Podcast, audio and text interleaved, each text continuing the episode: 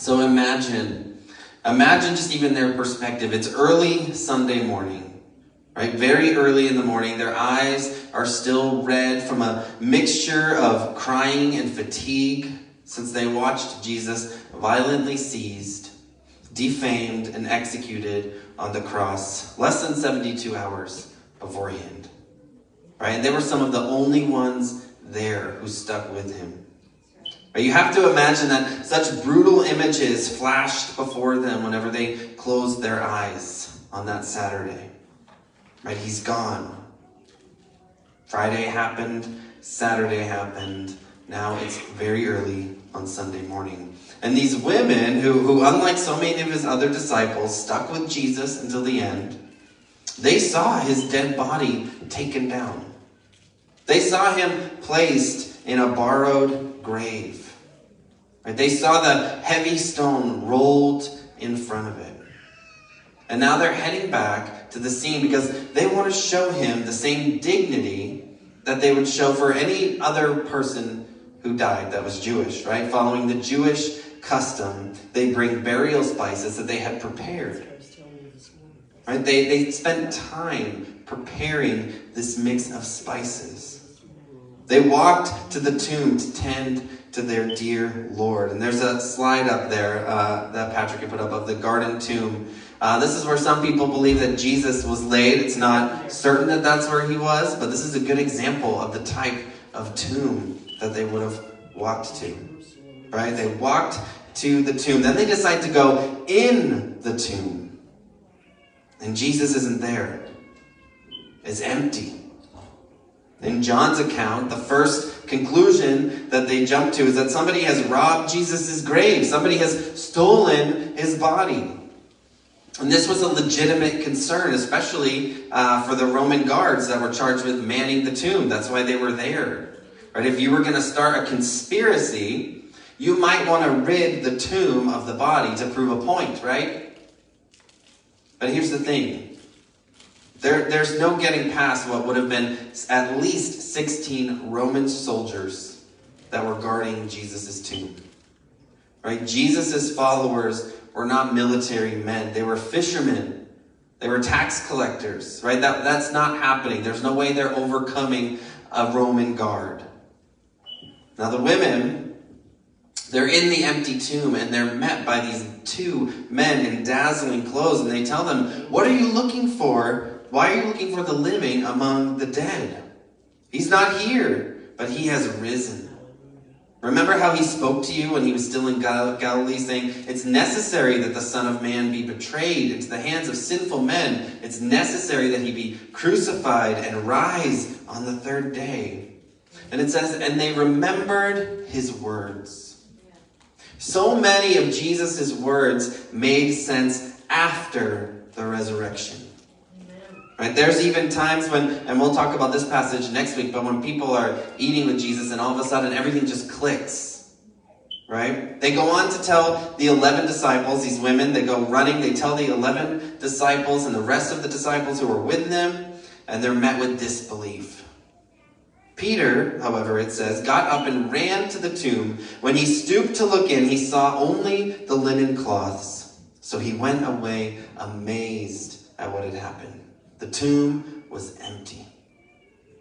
In the words of author Philip Yancey, Easter means Jesus is on the loose out there somewhere. And Jesus is on the loose. The tomb is empty. And then follows multiple accounts of interactions with the risen Christ. Right? He really did rise. He, and he proves his physical resurrection by eating meals with his friends, something that he did a lot before his death. He chose these meals as opportunities to reveal himself to his disciples. And there's this one particular meal that I want to talk about today, and it requires that we go back to Luke 22. It requires that we go back from this Sunday to the Thursday evening that came before. It's really one of the last normal moments that the disciples had with Jesus before his arrest. So, just like a movie that flashes back to an earlier time, I want us to flash back to a large upper room that Patrick will put on the slide there in Jerusalem. Right? This is called the cenacle. And, and some folks believe that this is the upper room where this meal took place. It's in Jerusalem. Right now, do we know that for sure? No, we don't, just like we don't know about the grave. But could it have been? Absolutely. It could have been. Right? This, this large room that Jesus sent his disciples ahead to go reserve. Then the day of unleavened bread came, it says in Luke 22 7, when the Passover lamb had to be sacrificed. Jesus sent Peter and John, saying, Go and make preparations for us to eat the Passover. Where do you want us to prepare it? They asked him. Listen, he said to them, when you've entered the city, a man carrying a water jug will meet you. Follow him into the house he enters. Tell the owner of the house, the teacher asks you, Where is the guest room? Where can I eat the Passover with my disciples? Then he will show you a large, furnished room upstairs. Make the preparations there. So Jesus had made these arrangements ahead of time to get this room and sent Peter and John to get this room. And, and, it was just like he said, they were met by the guy with the water jug, right? They, they got into this room and they go and they make preparations for the Passover meal. And a lot of folks think, yeah, that that was the same room where the disciples were even on the day of Pentecost, because they're uh, in the upper room on the day when the church is born. The Spirit descends upon the disciples of Jesus. And we see a few times in the Bible where those with rich resources would use those resources for the sake of the gospel. And so this homeowner houses Jesus and his disciples for the Last Supper. And I know this meal is before the resurrection, but I want to spend time talking about it today because it gives meaning to the resurrection. And the resurrection gives meaning to it. It's one of those many moments when Jesus shares a monumental truth that doesn't fully make sense at the time, but the resurrection makes sense of it. The resurrection makes sense of a lot of stuff in the Bible, right? The resurrection reveals the meaning of the past and it instills hope for the future. And this meal, Jesus' Last Supper, it became what we now call the Lord's Supper, what we now call communion or the Eucharist. And at Seven Mile Road, we take that meal every Sunday. But it makes no sense without the resurrection. So, what better time to explore the significance of this meal than on Resurrection Sunday? Right, so we're going to look at this meal Jesus instituted that we share, which is really a meal that's between two other meals. And so I want to talk about those meals too. See, if we look closely at this passage, it isn't just about one meal. There are three meals that make this moment significant, and I want to explore that. Right? The three meals are the Passover, the Lord's Supper, and what I'll call the kingdom banquet. Let's look at the first meal that's mentioned because without understanding the Passover, we're missing a big part of what's happening here at this dinner that Jesus is having with his disciples. Right? They are, after all, having a Passover meal together. Luke 22 14. When the hour came, he reclined at the table and the apostles with him. Then he, Jesus, said to them, I have fervently desired to eat this Passover with you before I suffer. Now, this might not surprise anybody here, but Jesus is Jewish, right? Fully God, fully man. And as a man, he's descended from Abraham, from a long line of Hebrews. He grew up in ancient Israel, and if he was 33 when he died, then depending on his birthday, this is either his 32nd or 33rd Passover. Right? And the Passover for Israelites, it wasn't a small thing. It wasn't a voluntary holiday. You know, you have holidays that are like Labor Day, right? And then you have holidays that are like Christmas, Easter, or even Independence Day, where something happens on these days, right? But this wasn't a voluntary holiday. This was a holiday of holidays for them. First of all, it was a holiday that was instituted by God Himself. In Exodus 12, after the Israelites have been delivered by God out of a 400 year period of slavery in Egypt, God institutes this holiday for them.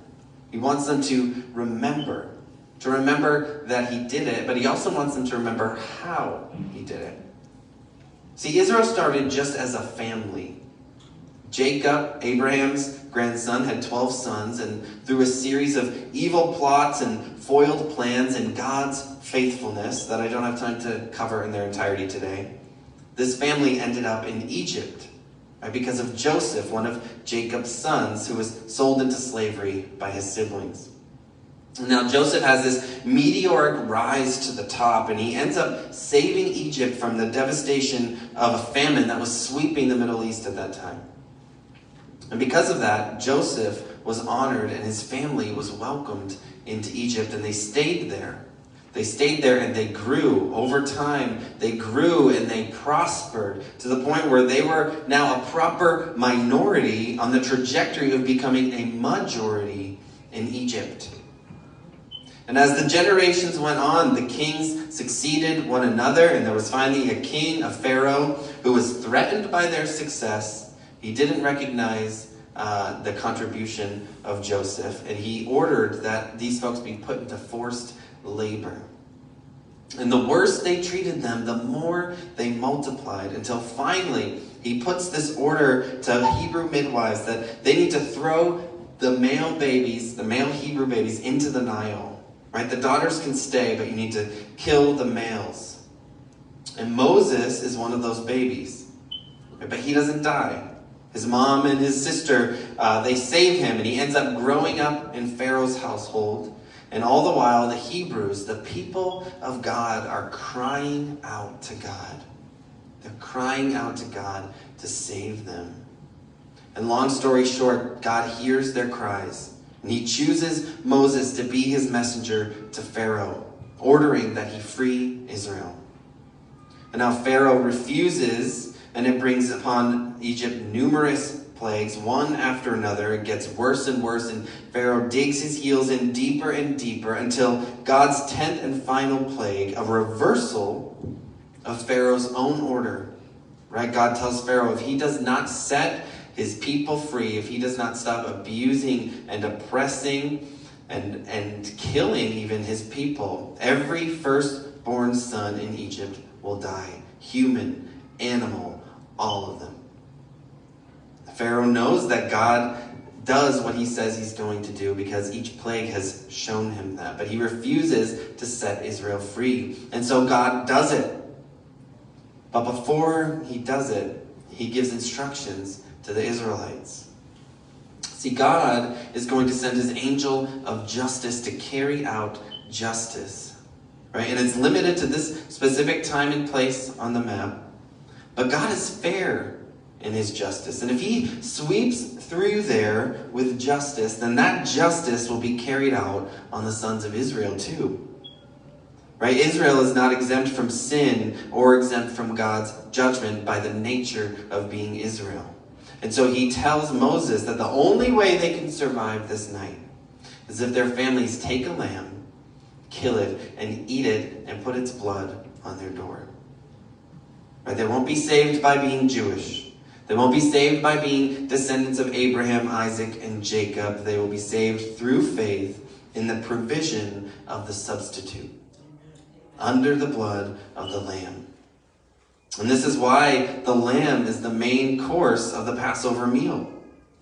Right? And the story goes that they were preserved. Right? The angel passed over them. And Pharaoh relented and set them free. And so this meal, this holiday, it celebrates the preservation of the people of Israel. It celebrates the emancipation of the people of Israel. It celebrates the beginning of their journey to their very own promised land. This, this holiday commemorates God's faithfulness to those who put their faith in Him. So, can you feel the weight that's brought to the Last Supper when this is the meaning of the meal? So, they would have this feast every year in the spring for centuries, and it's still celebrated to this day by the Jewish people. And we see it commemorated here in the upper room in Luke's Gospel. Jesus earnestly desired to share this meal with his disciples. And at this meal, they'd eat unleavened bread because During the first Passover, the meal was prepared in such haste that there was no time to let their bread rise. They'd have bitter herbs at this meal that were meant to remind them of the bitterness of their slavery in Egypt. And they'd eat a lamb to remind them of the lamb that was slain for their deliverance.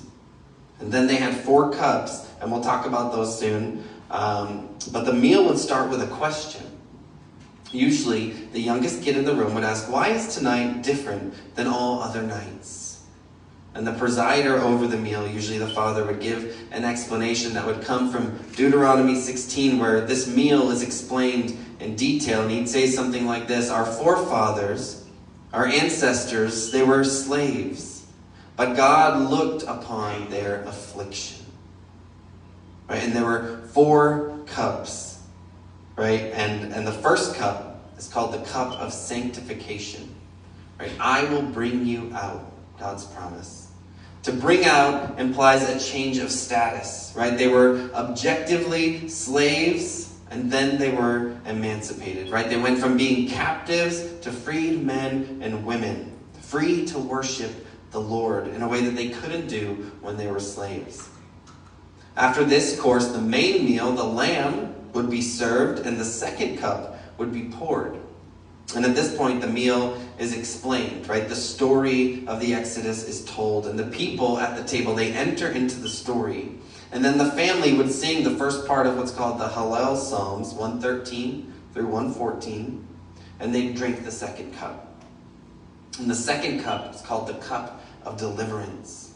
God's promise, I will deliver you.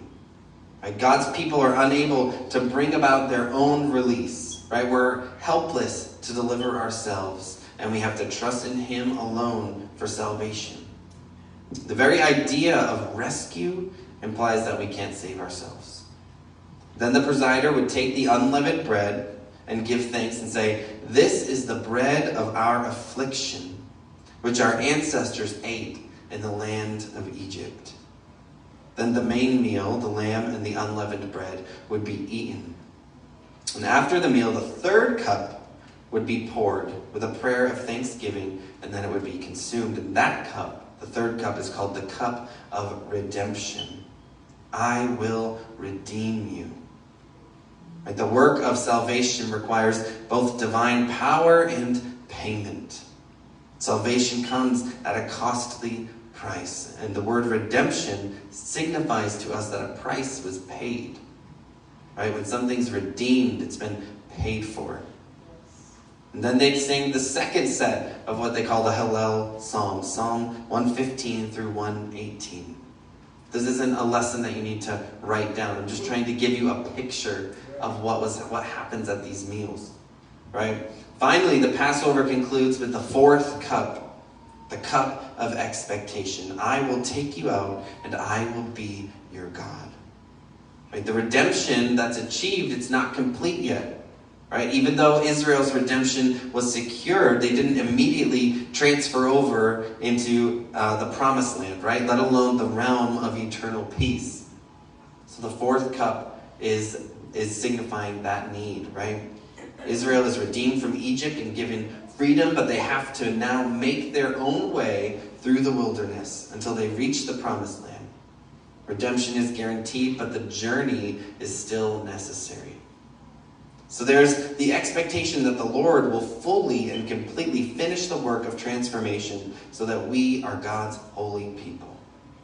And now stick with me Come back with me to that upper room. We'll put that slide on there just to transfer you back there, back into the room with Jesus. So Jesus is presiding over this meal, right? His last Passover, his last supper. And imagine this. They begin the meal with the first cup, that first course of bitter herbs, right? And the main meal is served along with the second cup, and the story of the Exodus is told. They drink the second cup and they sing Psalms 113 and 114. Then Jesus, he takes the bread and he blesses it. And instead of saying, This is the bread of our affliction, which our ancestors ate, he says, This is the bread of my affliction. Yes. Amen. This is my body broken for you. What makes tonight different from all other nights? Jesus is changing up the Passover meal. He is going to suffer to bring us to freedom. And not just from political oppression, which they were experiencing under the Romans, not simply from physical harm, which they were guaranteed to experience by following Jesus in the future, right? But freedom from sin and freedom from death. And it's here where they would eat the meal, but notice that there's an element of the meal that's missing. Right? There's no mention of the lamb. Why is that? In all three gospel accounts of this meal, there's no mention of the lamb. Then comes the third cup, the cup of redemption. And what does he say? This cup is the new covenant in my blood, which is poured out for you. A new covenant, a new relationship. Jesus' blood is going to achieve true and final freedom. True and final forgiveness of sin. Not just a temporary stay. Not a forbearance that's bought with the blood of a lamb, but an eternal peace bought with the blood of the Lamb of God who takes away the sins of the world. Jesus is saying, The lambs pointed to me all alone.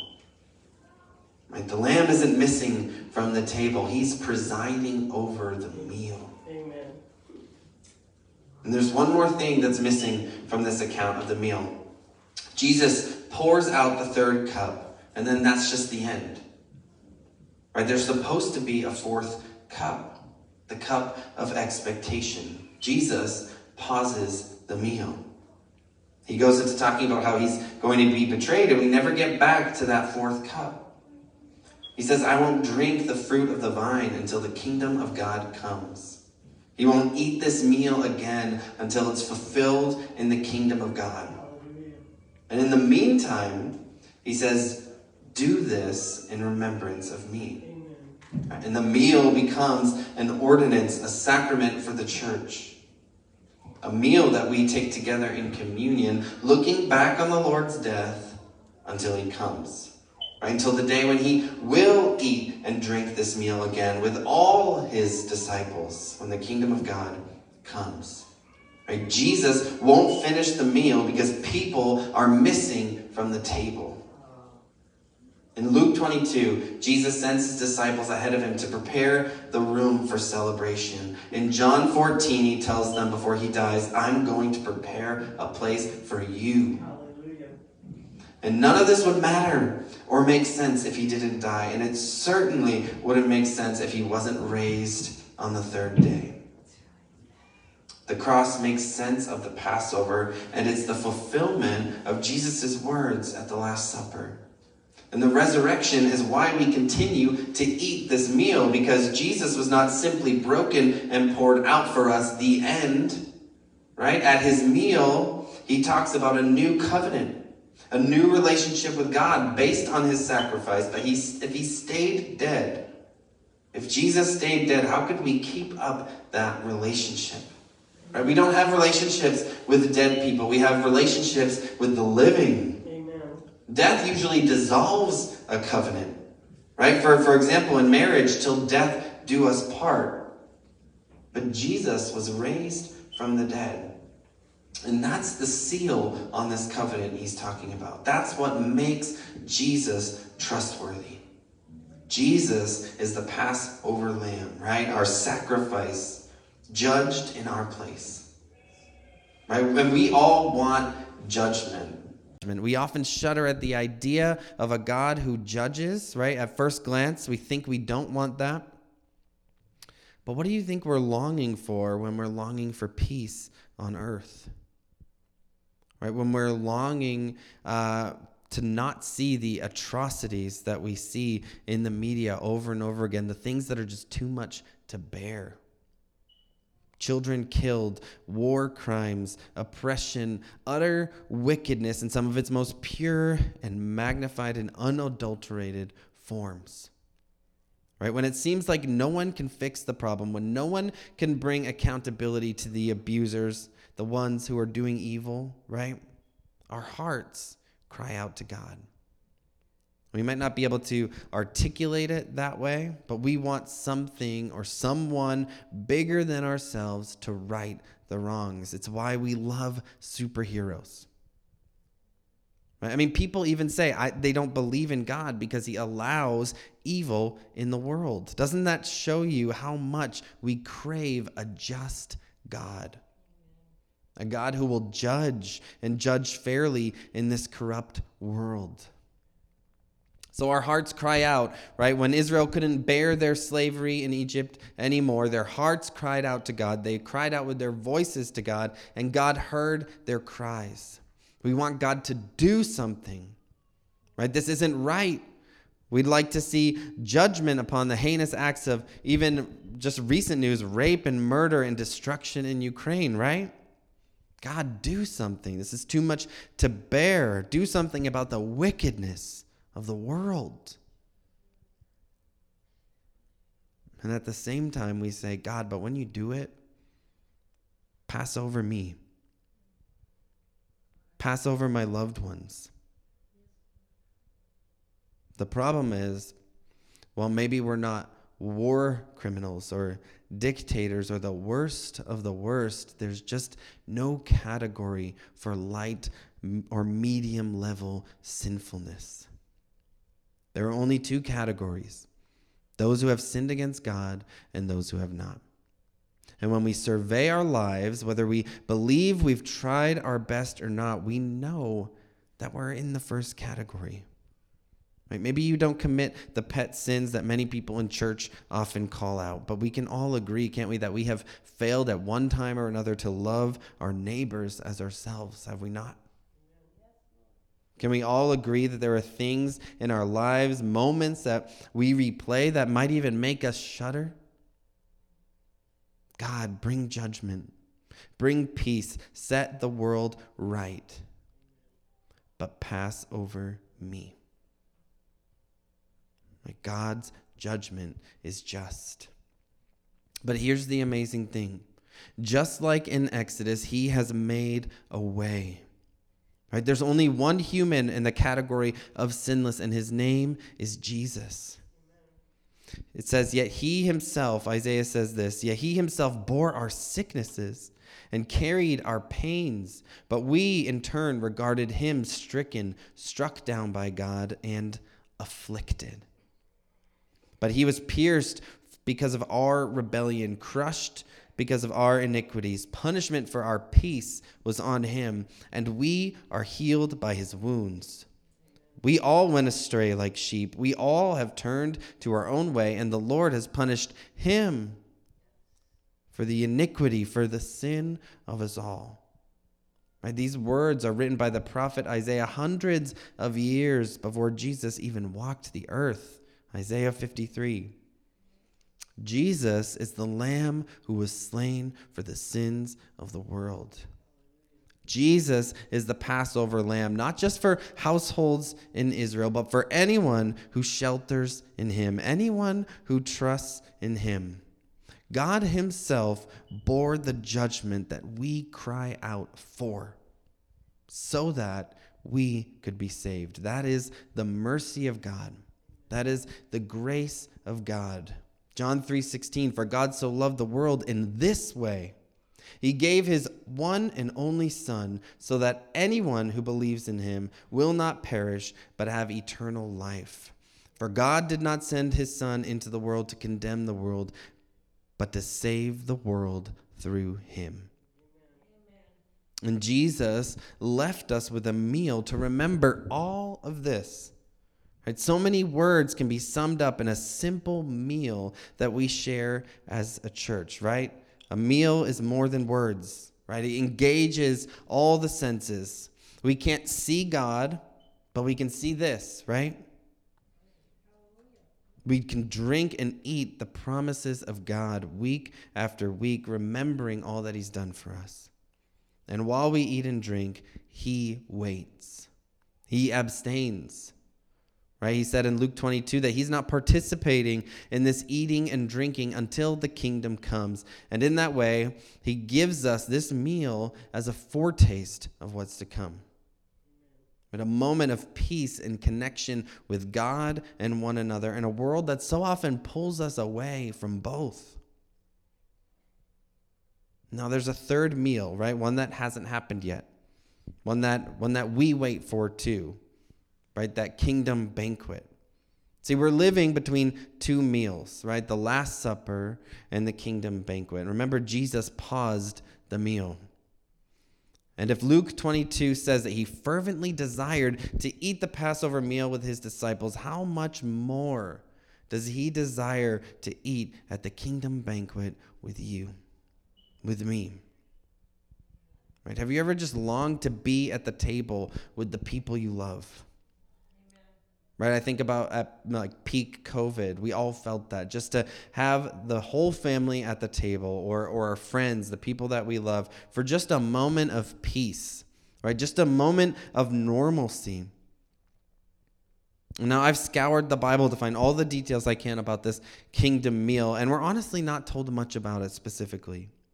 But Isaiah 25 talks about a day when the Lord will prepare a feast for his people with choice meat fine wine. This meal is a reunion. Right? In verse 7, pointing to our resurrected king, he says, He will swallow up the burial shroud, the shroud over all the peoples, the sheet covering all the nations.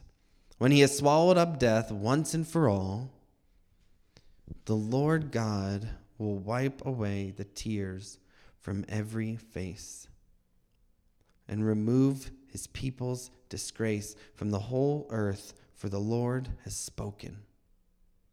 Right? The resurrected Jesus will swallow up the burial shroud. Death will be swallowed up by life, and God Himself will wipe away the tears from every face. The kingdom banquet is like coming home. John paints a picture of the kingdom similarly in the book of Revelation. He says, He will wipe away every tear from their eyes, and death shall be no more, neither shall there be mourning, nor crying, nor pain anymore, for the former things have passed away. So, why are we waiting for this, right? Why didn't Jesus just usher all this in when he was raised? His disciples were ready for him to do it. Well, for one, think about this where would you and I be? Right? If he just did it right then, where would you and I be? Jesus has a plan. The apostle Peter speaks to this in 2 Peter 3 8 through 9. He says, Dear friends, don't overlook this one fact. With the Lord, one day is like a thousand years, and a thousand years like a day. The Lord does not delay his promise as some understand delay, but is patient with you, not wanting any to perish, but all to come to repentance. God wants more people at his table. Jesus said he won't eat this meal again until the kingdom comes. And here's the thing right? A kingdom, it's made up of three parts, right? You have a ruler, the king, right? You have a realm, the place, and you have the residence, right? Ruler, realm, and residence, right? The ruler has come, that's Jesus. The realm, this peaceful, protected, deathless, new heaven, new earth, that's not here yet, right? We can all see that plainly. And the residents, believers in Jesus, that population is growing by the day. And this is what's causing the delay. God has more people that he fervently desires to share this meal with, and he is patient. And if you are a Christian, if you're a believer in Jesus, then part of your job is to tell the world about the risen Christ. God has given you a part in inviting guests to his table, like the women hurrying from the tomb with good news bursting from their mouths, right? Like the servants that we talked about a few weeks ago that are inviting any and all who will come to this banquet, right? Let your life show the world that the tomb is empty. Right? This is a joyful thing, no one can take it away. So, a good question to ask is Does my life reflect the joy of the resurrection? Because Jesus is alive. Right? Easter means Jesus is on the loose out there somewhere. And if you're here or, or tuning in because you're exploring the hope of Christianity, know this Jesus has a place for you at the table. My God has shown that he keeps his promise. That's been celebrated through millennia of Passover meals. He made a way. For almost two millennia, the church has celebrated that with communion, with the Lord's Supper. And we look forward to the day when we'll share that meal with Jesus himself. Revelation 21 4 points to a day where it says, God's dwelling will be with humanity, and he will live with them. They will be his people, and God himself will be with them and will be their God. We are living between two meals. Right? Let's look back with assurance that Jesus has risen. God keeps his promises, right? And let's look forward with hope and expectation that he has gone to prepare a place for us.